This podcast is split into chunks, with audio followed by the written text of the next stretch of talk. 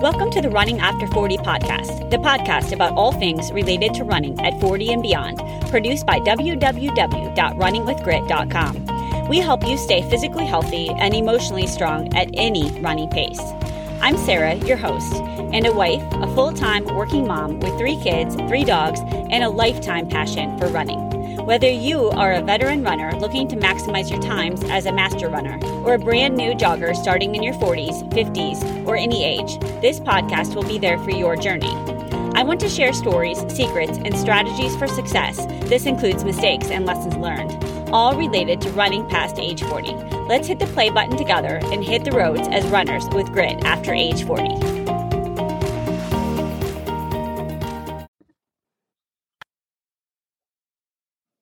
All right, welcome to the Running After Age 40 podcast. I actually have a follow up episode I'm doing with our guest from last time, Sarah Kennedy, just because there were a couple things that I forgot to ask her, uh, and I know she can really add value. So, we're going to be talking uh, about the running community, and then we're also going to be talking about treadmill desks because I don't have one, but Sarah does.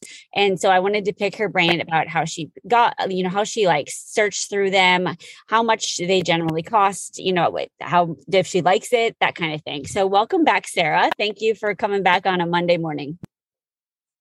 My pleasure so let's just talk. Both of us are like, we have desk jobs. So we're not like the kind of healthcare professionals that are out walking through the hospital.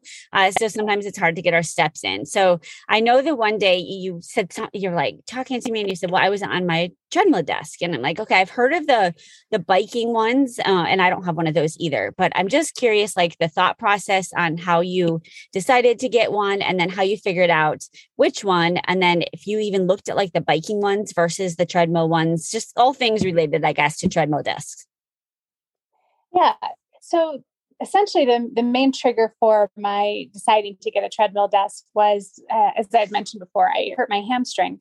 And actually, one of the most painful things for me last summer was sitting. Mm-hmm. So to, to have to sit all day, it just it, it exacerbated everything.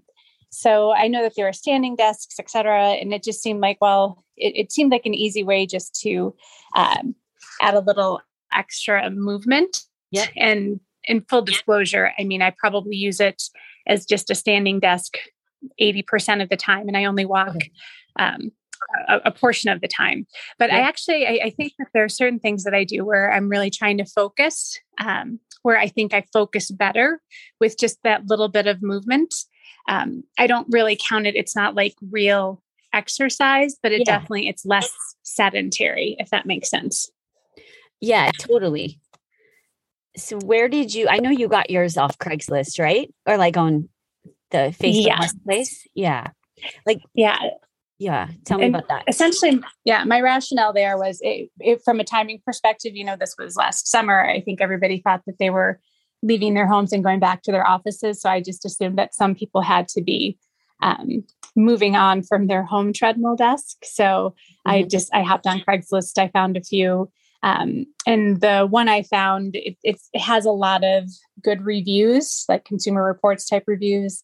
Um, it's a LifeSpan. It's definitely, it's not a running treadmill. So it only goes at low speeds, which in some ways it's nice because it makes it less of a toy for my kids. They don't try to throw themselves off of it. Yep. Um, but it definitely, what it's meant to do is just go low speed all day. And it has, it's the, the desk part is built into it.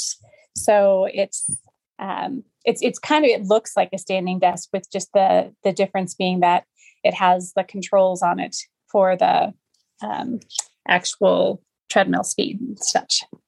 So it's all in one. Like it's when you bought it, it was like it wasn't like someone had a standing desk and then they bought like a slow moving treadmill, right? Because you could do that too, like a makeshift one. Exactly, and I think some of them, I think that they have just remotes that you can use to help retrofit that. Mm-hmm. This basically the desk part, and I like that it's actually it's a big desk area, so I have room for my computer and books and the notebook. Um, there's room for that all on the desk, and mm-hmm. um, so it's it's like a large standing desk with the treadmill controls integrated. That's super cool. Is it is it loud? Like, do you feel like it's like do you have to use your AirPods or headphones because of the loud? Is it? No, it's very quiet. Okay. It does beep at you. Um, like if I step off, sometimes I'll step off to grab something and then it, it beeps at me if I leave it running, which yeah. I think is just a safety feature. But otherwise, the the machine itself is very quiet. Um, I've debated trying to use it, and um, I have walked with it on some teleconferences where I'm largely muted, um, yeah. and nobody's ever called it out. So I think that it's quiet enough. Yeah, I've never noticed. So that's that's neat. So do you ever sit like at the desk like uh, or you know when you said 80% of the time you use the standing desk and you're not like walk walking. That makes sense to me. But do you still sit some? I will sit some um but I just I think I kind of got out of the habit of sitting at my other desk. So yeah, I'll do that maybe a day a week or something. I'll I'll move my laptop and sit down. I got out of the habit of sitting. Just I think um, it was so uncomfortable for long enough that yeah. I developed new habits. Yeah, that's cool. So do you think it helped? Like, did it help with the hamstring? I do. I definitely, yeah. I, I, think it's, uh, and it just, I think it's nice to not sit all day. Yes. I think just that part of you feels better. Yeah, I, I think I would too. I'm going to have to look at these. And you said it's a LifeSpan, right? Yeah. Okay. Mm-hmm. Yeah. And then did you look at the, like the ones that you cycle? or did you not even evaluate those?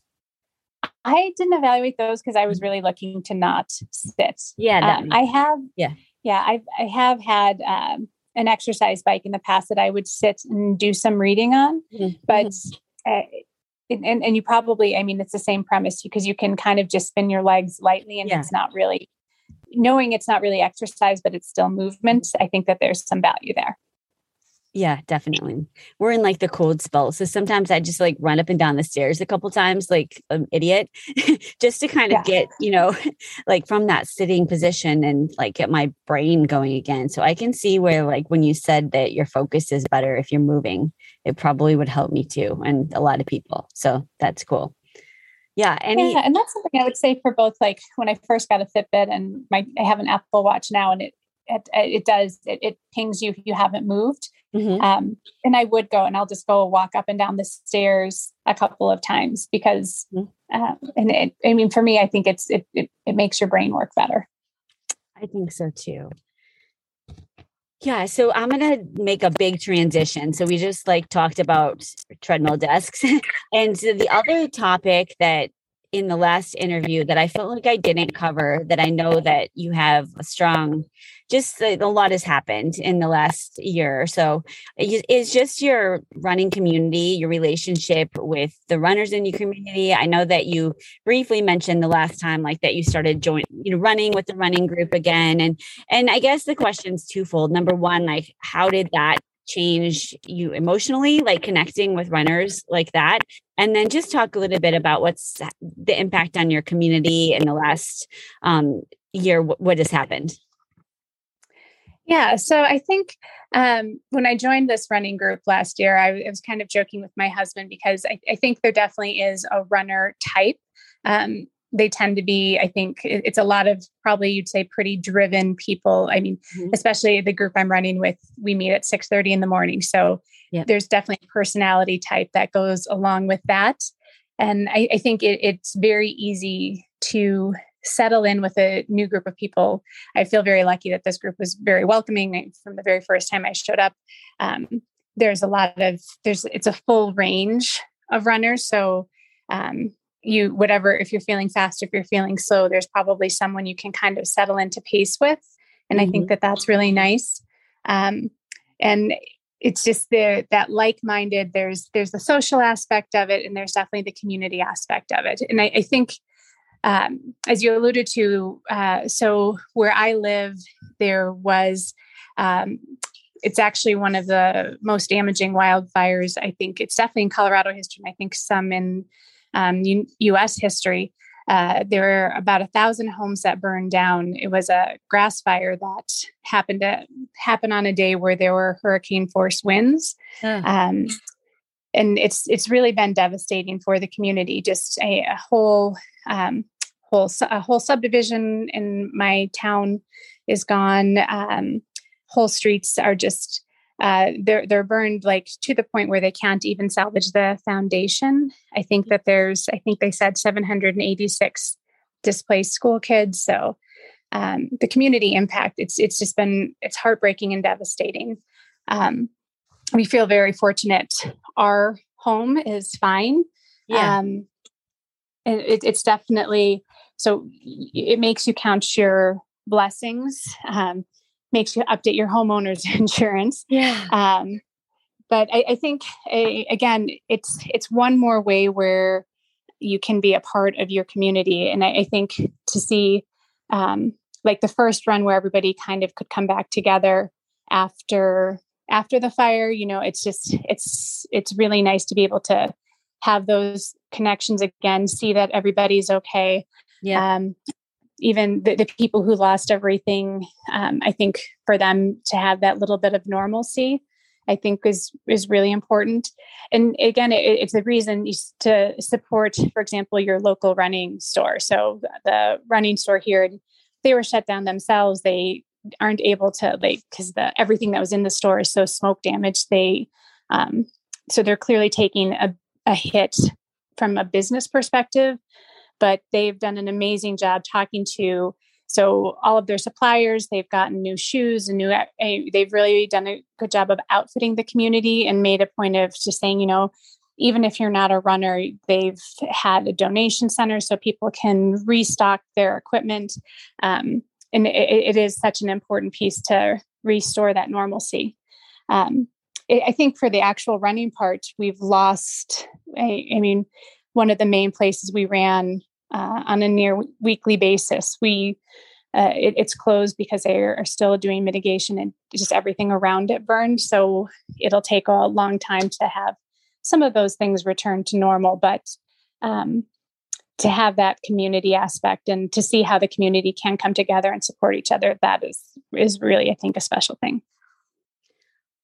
I, I think so too. I think you hit on, I mean, just like how you talked about the the going back to running and just how it, that's like the normalcy and it gives you some kind of groundedness. It's like I think you can probably relate like anytime something uh, goes wrong like there's nothing better to do than go for a run and then being able to like match up with the people that went through the same thing and all connect in that way.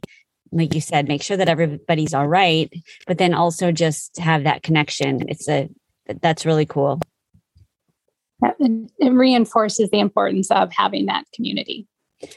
It really does. Yeah. Yeah. And I think as we get older, we appreciate that more and more. At least I do. I think, you know, when we were younger, maybe we took it for granted that we even had each other to run with at meetings. You know, it just kind of is like one of those things. And now looking back, I'm like, this is so cool that we were able to have that bond and um, connect. So I absolutely agree. It's just, they're, they're special friendships, I think, what we forged through running. Yeah, I do too. Well, we talked about treadmill desks and then we talked about the running community. Is there anything else that you want to add? I mean, your last interview is chock full of advice and just wisdom for the running community, especially people over age 40 and those that like to mountain bike and ski and do all the things. Uh, but any last uh, words, I guess?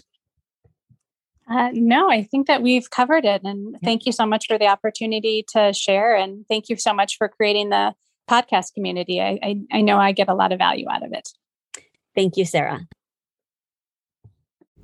Thanks for listening to the Running After Age 40 podcast. If you like the show, please be sure to rate and give us a like in iTunes.